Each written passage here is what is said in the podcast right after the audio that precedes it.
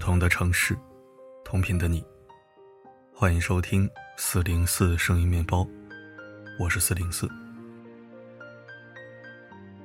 首先感谢昨天大家对四零四毫无推荐的支持，希望这款产品能让你一扫黑头，容光焕发。两个福利名额会在今天推文后通知到，请大家明日早起注意留意微信的留言回复通知。今天我们讲一个故事，说几点提醒。小雨说，他最后悔的事情，就是没有在发现有小三的那一晚就和他离婚。抱着他会改变的幻想继续过日子，换来的是以家暴收场的结局。发现有端倪，是有天半夜孩子高烧，小雨给丈夫小鹏打电话，对方含含糊糊的说等会儿回来。结果第二天也没见他的身影。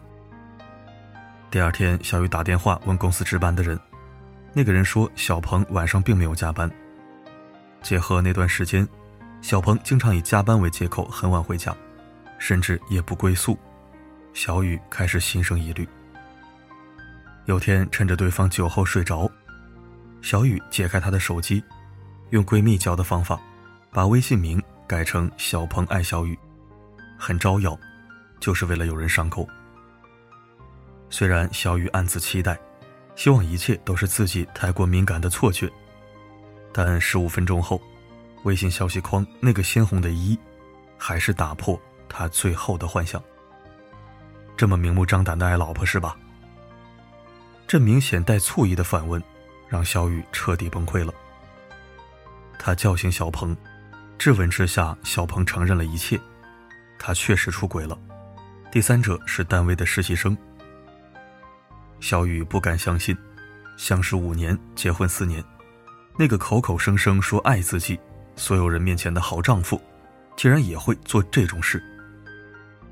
而小鹏说的一句话，更是让小雨崩溃：“你们全家都看不起我，我活得太压抑了。”这不是小雨第一次听到这句话，以前吵架，小鹏总会借着酒劲儿发牢骚。而小雨也理解，认为这是一个男人的上进心。小鹏家境不好，考上大学时父母没钱供他，他自己坚持打工完成学业。小雨不在乎这点，他更看重的是小鹏对自己的好。结婚前，他会每天早晨拿着早餐在楼下等他，也会因为他一句话请假和他出去旅行。住在家里后，每天抢着做饭洗碗。晚上给小雨端水泡脚，小雨父母也更是满意。结婚时，也理解他拿不出什么，小雨几乎是裸嫁。婚房是小雨父母买的，车子也是小雨父母买给小雨的，连床上用品也是小雨家准备的。结婚后，不管小鹏怎么折腾，他都全心全意支持。一方面是肯定他的上进心，一方面。也明白他想证明自己的那股劲儿。可是到头来呢，这一切的理解、体贴和付出，倒伤害了他的自尊。喝酒是因为压抑，出轨也是因为被看不起，简直可笑。但小雨最后还是心软了，在小鹏的百般保证下，想着四年的婚姻，想着他的各种好，觉得他真的会回头，珍惜这个家庭。可没想到的是，这个男人还是热衷于证明自己。为了快速赚钱，不搞懂行情技术，贸然搞大棚种植，最后赔得惨烈。明明没钱，还要打肿脸充胖子贷款借别人钱。小雨忍无可忍之下说了他几句，小鹏突然用手掐住他的脖子，然后是用拳头疯狂打他的头。而此时，女儿正在旁边。这一次，小雨彻底清醒了，她立马做伤情鉴定，离婚。他明白了，再怎么用心，都维护不了这个男人脆弱的自尊心。你体贴他，他觉得你在施舍他；你随口一句话，他觉得你看不起他。以为下嫁能换回一个男人的感动和死心塌地，是最可笑的笑话。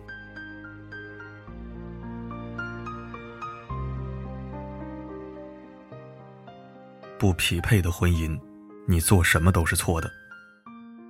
谈起婚姻里的门不当户不对，很多人第一反应是两个人三观的不合，价值态度的悬殊导致关系的破裂。但比这更严重的问题，是一个男人在婚姻里的自卑。自古以来，崇尚婚姻关系中的男强女弱，一个丈夫要做家庭的顶梁柱，要被妻子仰视，才能证明自己的价值。所以在比自己更优秀、资源更好的女性面前，大多数女人是自卑的。心理学认为，自卑是对现状的不满足，以及对更高状态的追求。但是如果在追求成就的过程中受挫，会导致一个人的自卑感越来越强大，会很容易陷入自卑情结。一个有自卑情结的人，会陷入自卑感中不可自拔，任何事情都可能成为导火索，引爆他脆弱的自尊心。在婚姻里，自卑的男人往往敏感、易怒、自以为是。小雨单方面的付出，明明是出于对小鹏身世的心疼，但这个敏感的男人就是觉得对方在施舍自己，这些东西都是对方的，自己什么也没有。本来一句简单的指责，只是就事论事，却能戳中对方的软肋。他觉得你就是看不起他，不认可他的能力。愤怒之下，则拳脚相加。在对方脆弱的自尊心面前，你做什么都是错的，你任何行为都好像别有用心。你为自己的进步高兴，他甚至都觉得你在含沙射影。那么，付出再多的真心，都无法捂热一颗心。而更可怕的是，在婚姻里陷入自卑的男人，总会想要再通过别的方式来填补自己的自尊。所以他们会愿意出轨，在别的女人那里享受被崇拜的感觉。三星长公主当初下嫁保安，全心全意支持男方事业，给他职位，给他出国学习的机会，但最后换来的还是对方的诋毁、出轨，甚至家暴。他告诉警方，自己因为婚姻抑郁，要求精神赔偿。当初因为爱情而开始的婚姻。最终成为笑话。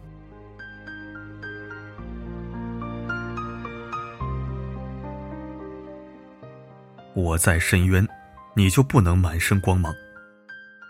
阿德勒在《自卑与超越》中指出，一个有自卑情结的人会使用补偿机制来对抗。补偿机制是指一个人针对某种不适感，会强化其对立面，而减轻自卑所带来的痛苦。一个有自卑情节的人，越是会大声的凸显自己的优势，强调给自己，也强调给别人，看我是很厉害的。但很多时候，这种补偿是过度的，甚至是一种不现实的意向，这就会演化成自负。这种情况下，他们往往忽略现实，无条件认为自己会大有作为。比如，他们会经常说：“要不是因为家里穷，我会比现在更优秀。”言外之意是把对目前现状的不满意归咎于出身，归咎于外在环境，而他自己毫无问题。而如果现实让自己不满，他们无法通过成就来证明自己，他们就会通过打击对方来满足自己的优越感。比如开头故事里，小鹏会将自己出轨的原因归结于小雨的家境给自己的压迫感，而不是自己的道德问题。《梁子访谈录》里曾采访过一位离婚妈妈，当时结婚不嫌弃对方，没房没车裸婚，无条件支持对方的编剧事业，吃苦奋斗养了他三年。然而这个男人还是不断的在他身上挑刺，说自己赚不到钱是因为他是丧门星，说他丑配不上自己。这导致在那段时间里，他一直在自己身上找原因，一度怀疑自己。觉得是自己不够好，才被这样对待。可是这不过是那个自卑的男人为了虚伪的自尊，为了保持在对方面前的形象，靠着打压他而换来自己的心安理得罢了。将所有问题归咎于对方，让对方和自己一起陷入深渊是他们掩饰自卑的独家伎俩。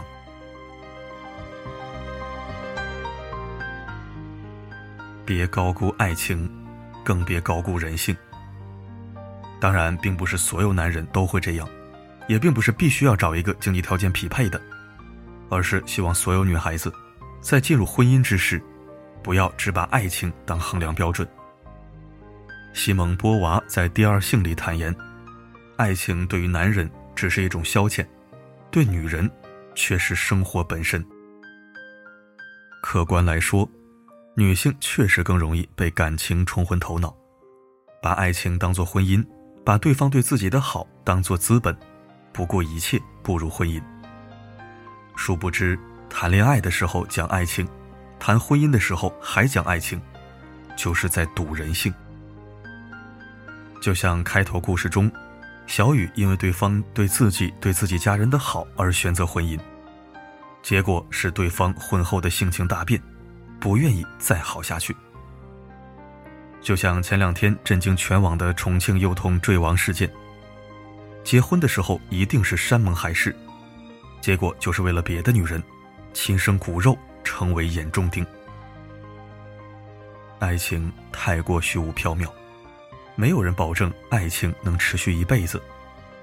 有一天他说不爱了，就是不爱了。他以前对你再好，说再多甜言蜜语，也都只是过去。千帆过尽，婚姻最后考验的还是一个人的人品。就像林语堂曾说过：“用爱情的方式过婚姻，没有不失败的。要把婚姻当饭吃，把爱情当点心吃。别高估爱情，更别高估人性。”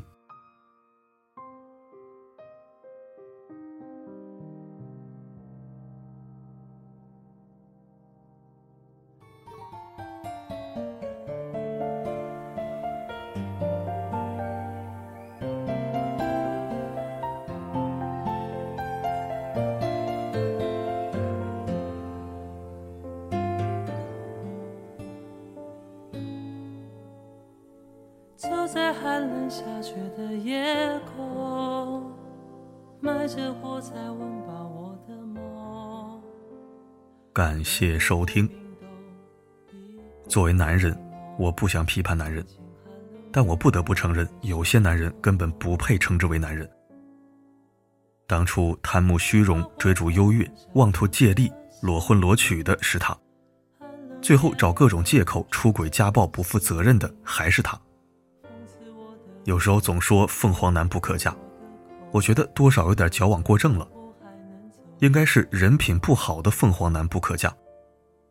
真正聪明的凤凰男，都知道抓住那颗救命稻草，确保自己一世荣华，也深知自己的今天全部得力于女方提携，懂得感恩便加倍回报，最后还落个好名声、好日子，全家都沾光。我时常觉得，人品差的人看似诡计多端，其实最不聪明。真正聪明的人，都懂得权衡利弊，然后谋求可持续发展。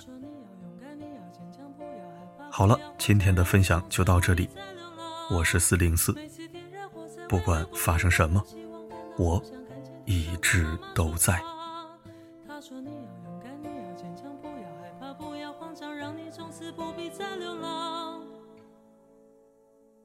牵着你的手回家，睡在温暖花开的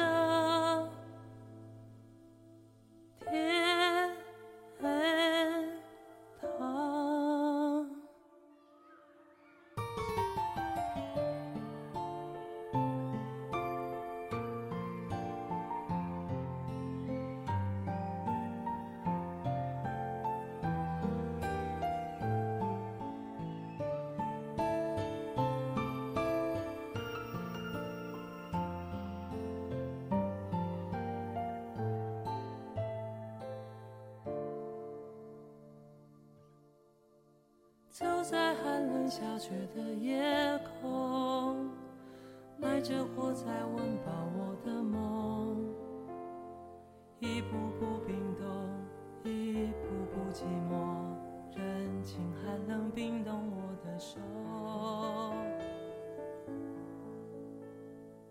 一把火柴燃烧我的心，寒冷夜里挡不住前行。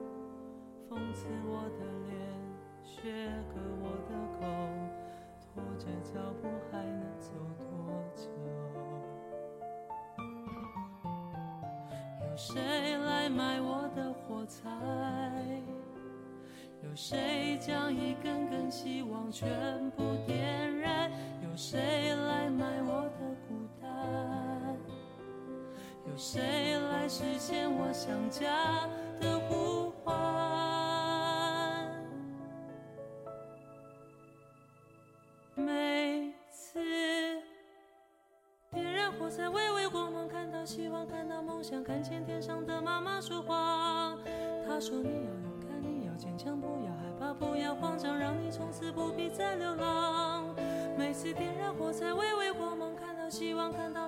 看见天上的妈妈说话。她说你要勇敢，你要坚强，不要害怕，不要慌张，让你从此不必再流浪。妈妈牵着你的手回家，睡在温暖花开的。